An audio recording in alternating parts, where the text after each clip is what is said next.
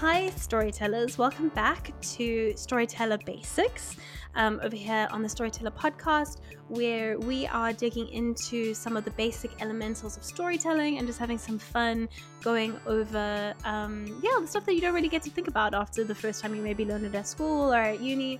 Um, so we're going over like story structures and different characters that you can have and different ways that stories evolve. So here with me, I have Kathy Swan, who's the founder of Queer Creatives UK and my fellow story obsessive. Hi, Kathy. Hi. and um, yeah, we're heading out on this little adventure this week to learn more about stories. So so yeah, this is just a fun little corner of the storyteller world where we're we're learning and we're digging in and we're having lots of fun. And uh, the regular interviews will keep going out on Thursdays where you can learn about or we speak directly to um, the storytellers who are out there in the world today and, and, the stories that are being told around us all the time. But for today, Kathy is in the driver's seat as we go on this little adventure. Um, I'm going to hand over to you, Kathy.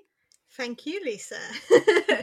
um, yeah, so I want to talk today about um, the a type of character which is the love interest, um, mm. and there's a mm. lot to unpack here. Obviously, you know this is a tale as old as time. There's a lot of different types of a love interest. It goes all the way back to, you know, the god the first story ever told i imagine because you know finding love and partnership mm. and companionship is such a huge part of all of our lives and what we strive for that it, it reflects in our stories mm. so pretty much i mean the vast majority of, of films tv shows books everything that we consume um, has some kind of element of, of a love interest. So there are a lot of different types and a lot of different ways that that can be told.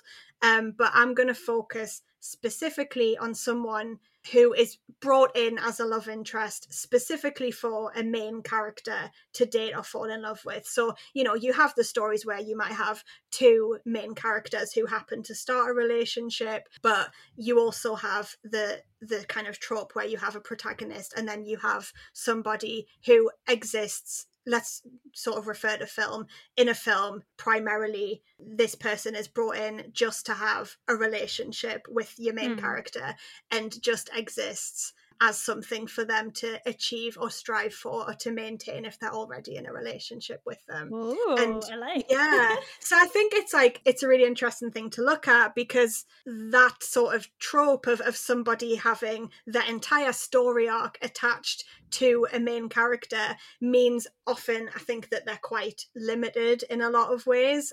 And also because you know the mainstream canon of storytelling we often have you know the male protagonist and it's a very you know, heteronormative world by that default this love interest who comes in specifically to serve this male protagonist is often a woman who mm. is sidelined for the majority of the action so i'm gonna have a a, a bit more of a dig into that um yeah. obviously it's like a really old idea that you have, you know, the damsel in distress and you have the knight in shining armor or the prince who gets to rescue her.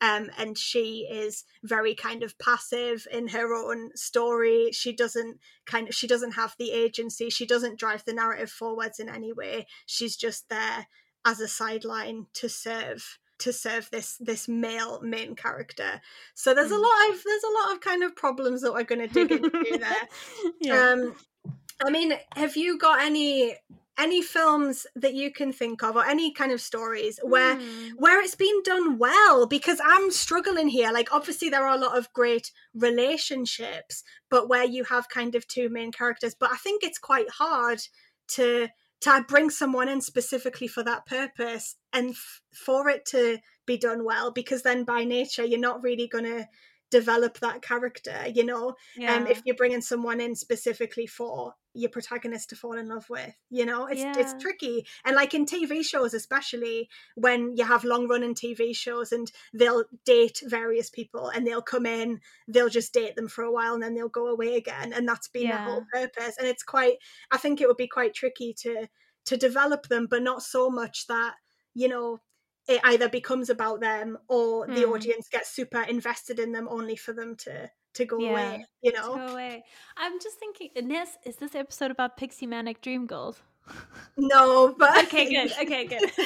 that was me trying to like whisper off mic because that was the kind of I was trying to think. I'm like maybe there's a version of that that like because also the first thing I thought was those women are or, almost always relatively silent. Like they don't talk Mhm. that much. They're normally very much there to be looked at. Mhm. So that immediately I was like, it's actually quite hard to think of. It's it, that's what's so crazy. It's hard to remember them because they don't have, like you said, like they don't have any agency. yeah, And then the next sort of thing I could think of was like the the the trope of the pixie manic dream girl, which is it would say is like one variation on this character of the love interest. Mhm. Um, which yeah, it kind of just reminded me of that because like that was uh mid two thousands maybe Mm. mid two thousands mid two thousand and tens trope.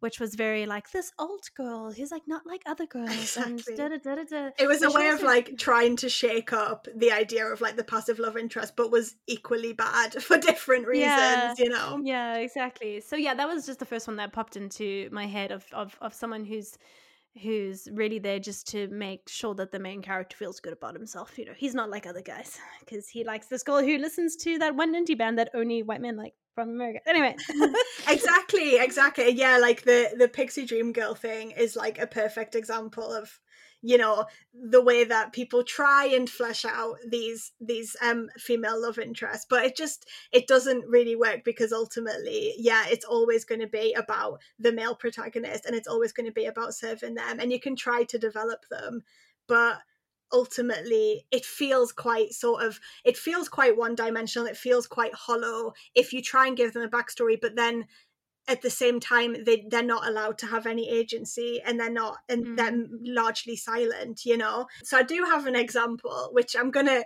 i, I feel a bit bad because i'm gonna totally like tear it to shreds. I saw this film recently um called next which is starring Nicolas cage. It's from 2007 i think let me check my notes okay. and it was in i think it recently went on to uk netflix so it, it kind of jumped into the you know the top 10 films on netflix and Ah, I love a bit of sci-fi, you know. So it was about it's about loosely based on a Philip K. Dick novel called The Golden Man, which very loosely based from what I um, understand it, um, about a man who is Nicolas Cage who can see two minutes into the future, and that's like the basic premise for the story. So because he has this ability to see the future, he has the ability to to change it because the future is conditional. He knows what's going to happen, so he can.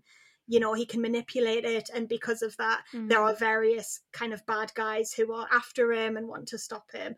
Um, so Oh, okay. obviously, immediately, you know, it revolves around him as Yeah. a character, and he is like the the big special guy with the special power.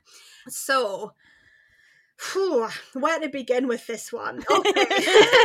so we have. Do you mind- Um, Can yeah. I can I pause quickly just to watch Mm. the trailer? Like Oh, I think that actually might just help. Hold Yeah, on. yeah, I'm just thinking.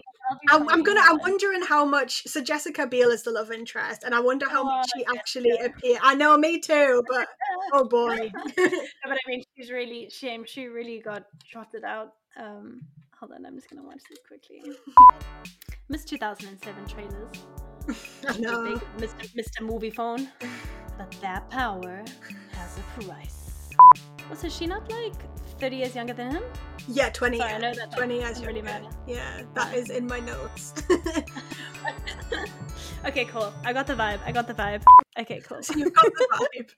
Yeah, I mean, it's not, you know, it's a bad film for quite a lot of reasons. Um, it, oh, it didn't get very good reviews, but yeah, I'm I'm looking at the love interest here, who is played by Jessica Biel, who, by the way, is 20 years younger than Nicolas Cage. Make of that what you will, and she's called Liz. So, just give you a bit of a, a run through the story. I'm not going to spend ages on it because I don't wish this film on anyone.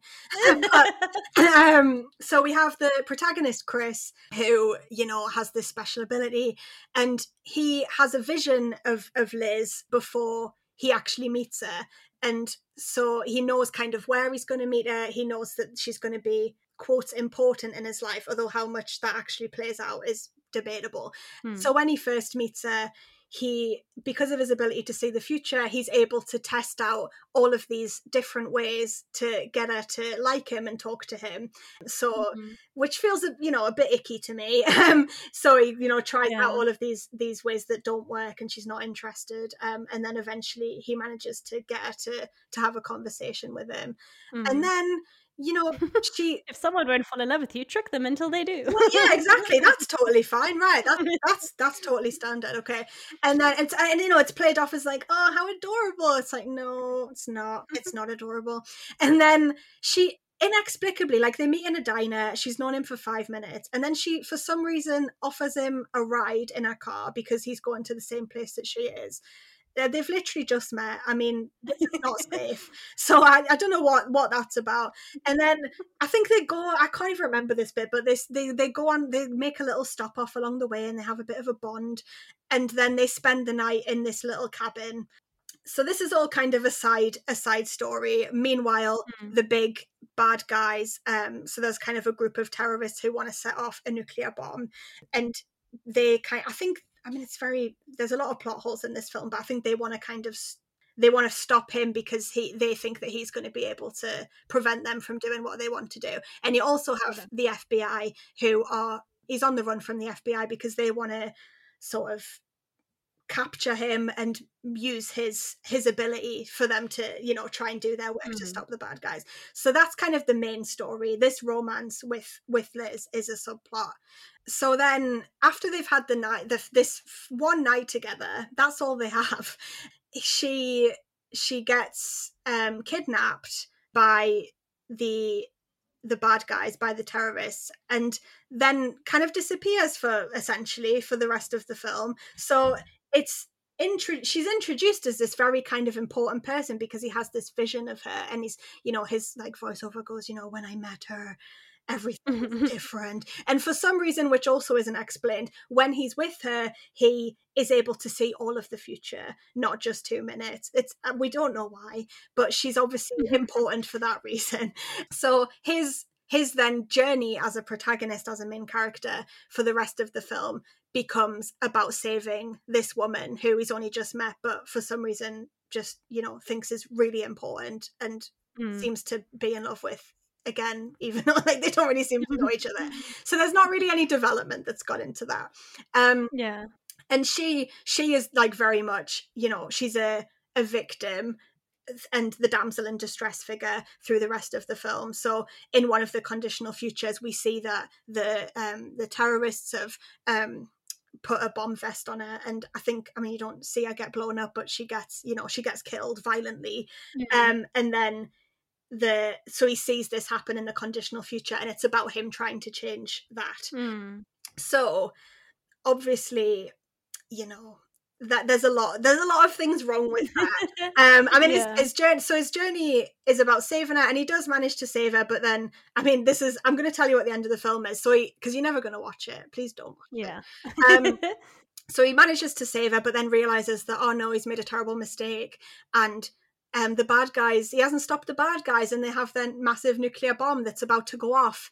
And it goes off and wipes out the entire city, presumably killing everyone there, including him and his his lady love. Um, and then plot twist, he wakes up in bed in the little cabin with Liz, and it was all a vision. So no! that's the end. I know, right? And that's one hour and 36 minutes of my life that I'm never going to get back. Um, so that's the, number one rule. The number one rule is don't make it all be a dream. I know, I know. So you assume you need to follow that rule. oh, honestly. So you know, you assume after the end of the film, like he's going to have to actually stop this from happening. But yeah, it was all a dream. Ah. Oh um, no. Um, oh, so no, I mean, none of the plot is particularly like you know engaging. There's a lot of problems with it, and none of the characterization is particularly on point either. But I mean, I'm using this film like as a prime example of, you know, what happens yeah. all too often with these female love interests, which when they're brought in to serve a male protagonist, I mean, they do. They have Julianne Moore in the film as the lead FBI mm. agent, which is quite cool, you know. But it's almost as if they were like, "Whoa, there, guys! You know, we can all, we can only have one woman doing stuff at a time. That's that's real, okay? So, um, we don't no one wants to see the pretty one talking. Just exactly. Just she's just she's just there. I mean, Jessica Biel's like she's been in loads of like brilliant things. Um, yeah, yeah, yeah. But also, God, I mean, she how how hard did she have to fight to get a role where she could actually do something? Exactly. You know I mean? There's so many yeah. kind of actresses like that who, you know, they've played literally the same character in about 20 Mhm. films you know where they're just kind of a pretty figurehead you know? And i mean liz does the character of liz does nothing in that film. You know she's only there to advance our main guy's narrative and this main guy who is by the way super special and talented and everyone's after him you know it's all about him. Mm. and she is there to give him a purpose and to give him somebody to save so you know Yeah. that and there's not even any time invested in their relationship like he decides that he wants her and she Mm. doesn't have she doesn't even have any agency in that you know she doesn't really have she doesn't um have a say in how they meet we see him controlling that because he is testing out Mhm. all these different ways to get her to talk to him and you know then she the only time she sort of has agency is when um the FBI are outside their little cabin in the morning and Julianne Moore says to her, you know, this this guy you've just spent the night with, you know, he's really dangerous and bad. You should leave him immediately. And she's like, Nah, I'm good. Like, I like him. And I'm like, as if, like, you've met a guy in a diner the day before, and the FBI show up at the door where you've had your little one night stand, and are like, yeah, by the way, this guy's super dodgy. And you're like, that's cool. I'm cool with that. Like, in my heart. exactly. So, I love that. I love the idea that there's like a whole there's a whole second like pre-movie where you find out why Jessica Biel was like so unhinged that she followed this guy home from a diner and then ignored the FBI. exactly. what happened to her?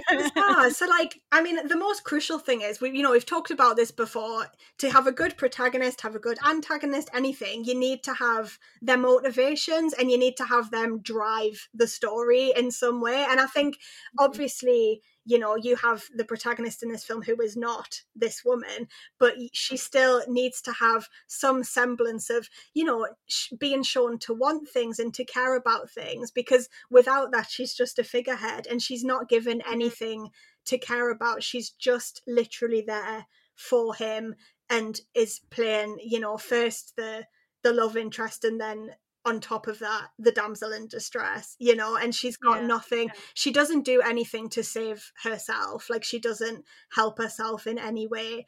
And you know i always think when i'm you know when i'm trying to write characters like what not necessarily are people going to like them but are they going to like relate to them are they going to feel something other than you know Mhm, horny? mhm. like if it's like just a woman who's just there you know? And Mm. are they gonna are they gonna empathize with this person? And in this case like i mean in, in a lot of cases where you have this female love interest who doesn't really do anything there's nothing there's nothing to grasp onto. And i think that's that shows like an ultimate kind of failing with a character. And it's done too often i think with female Mm. love interest because they think you know it's this very kind of i think quite dangerous actually like quite problematic idea of a straight male protagonist deserves a woman Mm. To be Yeah. at home to be you know someone you know to get the girl that kind of trope of getting the girl. And it doesn't matter what the girl thinks. It doesn't matter what the girl wants. Like it literally doesn't matter. We don't hear what she thinks at any point Mm. you know because Mhm. she is just completely passive completely submissive. And that's like it you know i mean I, I joke about how shit it is but it's it's it's a dangerous thing i think. Like there's a responsibility to not do that to your female Yeah. characters especially that i mean Yeah. at least in this film you have um the fbi agent who's also a woman but there are a lot of films where the only female character who you know is in the top 10 list of characters is just the love interest and they'll be in the top bill and it'll be like you know Nicolas Cage and Jessica Biel but Yeah, that's interesting. And That's, a, she's- that's a really good point. Yeah. they they're using her star power and they're using her as a main character when she actually doesn't really have any of the characteristic characteristics of of a main character, as in like goals, drive, voice. exactly exactly and Mm. you know it, it happens with it happens the other way as well like we've seen male love interests that are sidelined like that i mean bridesmaids for example which i've talked about before um lillian's Mm. husband uh doug i think he's called i don't even know yeah, like yeah. he he's just he's just the husband you know he's Yeah, like we barely see him we barely hear anything about him. Um you know like aaron and mean girls who is like you know just the the pretty boy um for for the women to kind of have conflict over. So but then i think in those cases it's it's kind of deliberately it feels like a deliberate flip of that trope and of that genre because it is Yeah. traditionally the male protagonist with the the woman either waiting for him at home with like a nice sort of casserole like did you save the world honey you know Yeah. like this pretty woman who he has to chase a bit, you know, and Mm. he has to sort of pursue and that and then he's it's just she's she's an achievement for him to she's Yeah. she's something for him to win you know she's a prize and in that she's she's an object really like if you don't give a character motivations and things to drive for and an actual personality it, you know then they, they might as well they're- they might as well not be there really i think like i think if you're going to write a love story like it's not a love story it's possession you know i'm getting Yeah, very like yeah. getting very you know wound up about this here but i Yeah. think it happens a lot and it's very telling of the way that male writers and male directors view these kind the dy- like gender Mm. dynamics you know And do you think? I mean, because like, what's so funny is like even just that trailer made me laugh because it was just so typical of the movies at that time. Mm. Do you? I mean, I I, I feel like it's it's gotten so much better. I was just like laughing because I was like, I don't I don't think you can almost get away with that anymore. Mm. Do you think there's ways that people put it in that's like a bit more subtle now? That it's like exactly the same. I think you kind of already said like the the, the manic pixie girl, Yeah. dream girl thing is like them trying to correct for that and not doing it well. Yeah, I think there've been kind of attempts. You know, they'll they'll make the love interest a bit sassy or be like, "No, I don't want to be with you," but I mean, she's obviously still going to be with him. Do you know what I mean? Like, we know Mm, that. mm, Um, yeah. but yeah, I'm thinking of kind of more recent things where I think there are a lot more films now where you know not on you, you either have more development in the female love interest or the woman is the protagonist, you know, and you have Yeah. a male love interest or no interest at all, or you have like two female love interests, a female protagonist and a female love interest. Sorry, but I don't know. It comes and goes. I think like some old films I watch, and the the way that women are written, and not just women, but kind of you know the diversity and the kind of minority representation in a lot of ways is sometimes better in older films than it is in new ones. And I wonder if Mm. that's maybe you know throughout the 2000s we were talking about the kind of the save the cat thing and how there's this you know there was this period in the 2000s in particular where um these films were just churned out and they were very generic very formulaic and they all followed the same kind of thing and obviously that formula was centered around a male protagonist who needs to get a girl so Yeah. I don't know. It's it's kind of getting better and it's not because I think if you look at the Yeah. amount of films that come out each I mean not this not last year because no films came out um but you know prior to that um there are still so many films where it is like that and they just do well because people don't people sort of they don't you don't notice it really if you're not tuned into it because it's strange when Mm. you have you know like a male protagonist film is I'm getting a bit off topic of love interest here, but a male protagonist film is portrayed as the blockbuster of the year, the hit of the summer. It's for everybody. Yeah. But when you have Yeah. a female protagonist, it's immediately a woman's film. Like Yeah, it's you know, it's women will like this. Men, it's not marketed towards men at all. And like, you know, women are written as a genre, even though it's, you know, half the Mm. population. Like a man's film is for Mm. everybody, but a woman's film is a genre for women only Yeah. and that's like and then you know the whole love interest character plays into that because you know we're used to seeing women sidelined and who are like submissive and don't have their own agency you know so even when you have development even in the pro- kind of bad like problematic ways of the manic pixie dream girl and stuff like that it feels like progress but is it really? It's difficult it's a long journey but i mean is it a necessary evil kind of thing? Because Mm. it's you know when you have a protagonist it's kind of you need to focus on their journey and their story and particularly if, if you're looking at a film that's like two hours long tops you know?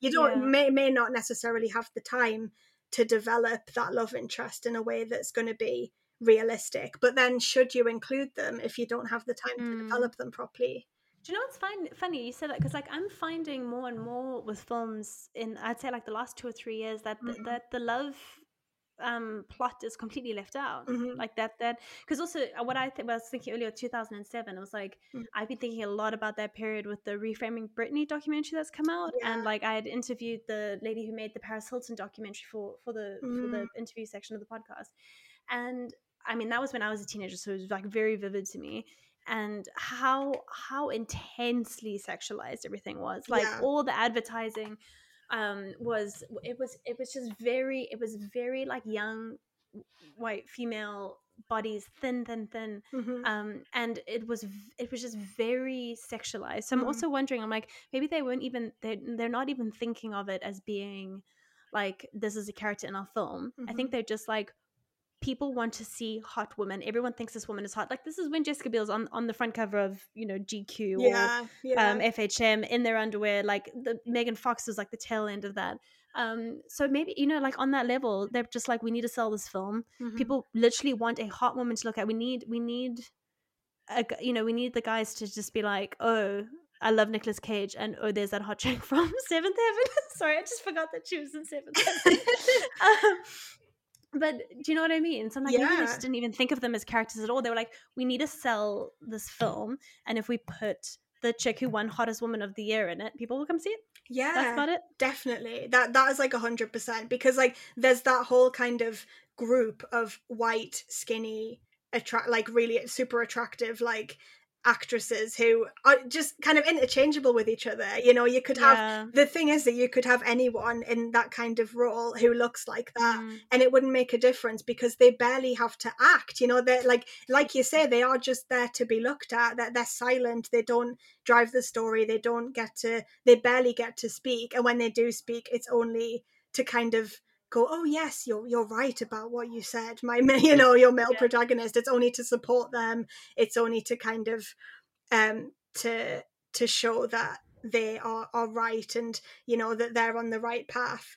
And it's just it's Mm. just boring you know? Like i think I, it's just i think you know you may always have that sort of that sort of trope but i think just seeing it with the same type of woman and always as women who don't get to do anything Yeah. or say anything is just like so played out and we don't want to see that anymore yeah i think you're right there haven't been as many um films lately that that have that that specific plot of having Yeah. this love interest maybe because it's difficult to do right you know and to do justice Yeah. to I also have a very, I mean, this is a, a theory, um, which we might have to get into another type of thing. But like, I don't know if- if you noticed, but there's also like significantly less sex scenes in Mhm. certain, in like big blockbuster movies.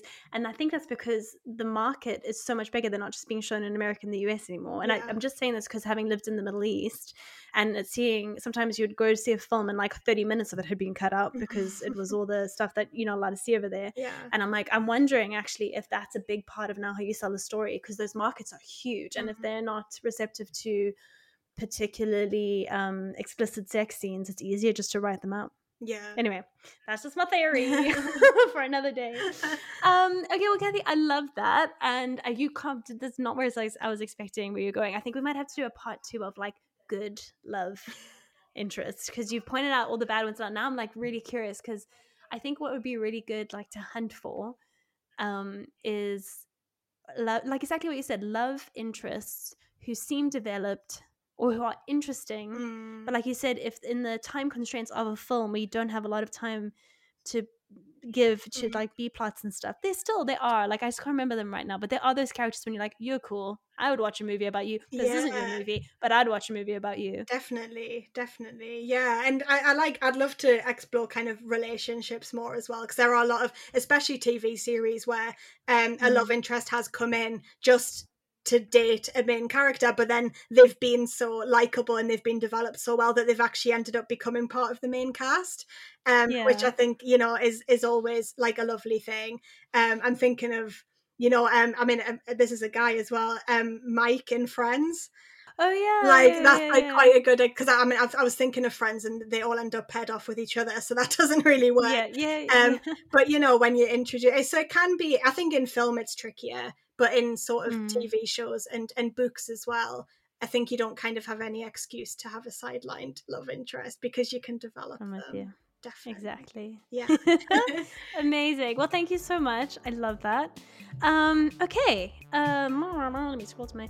Okay, so um, I hope everyone enjoyed that. I'm loving these. Um, if you want to follow Storyteller on Instagram, we're at Storyteller underscore pod, and on Twitter at StorytellerPod1.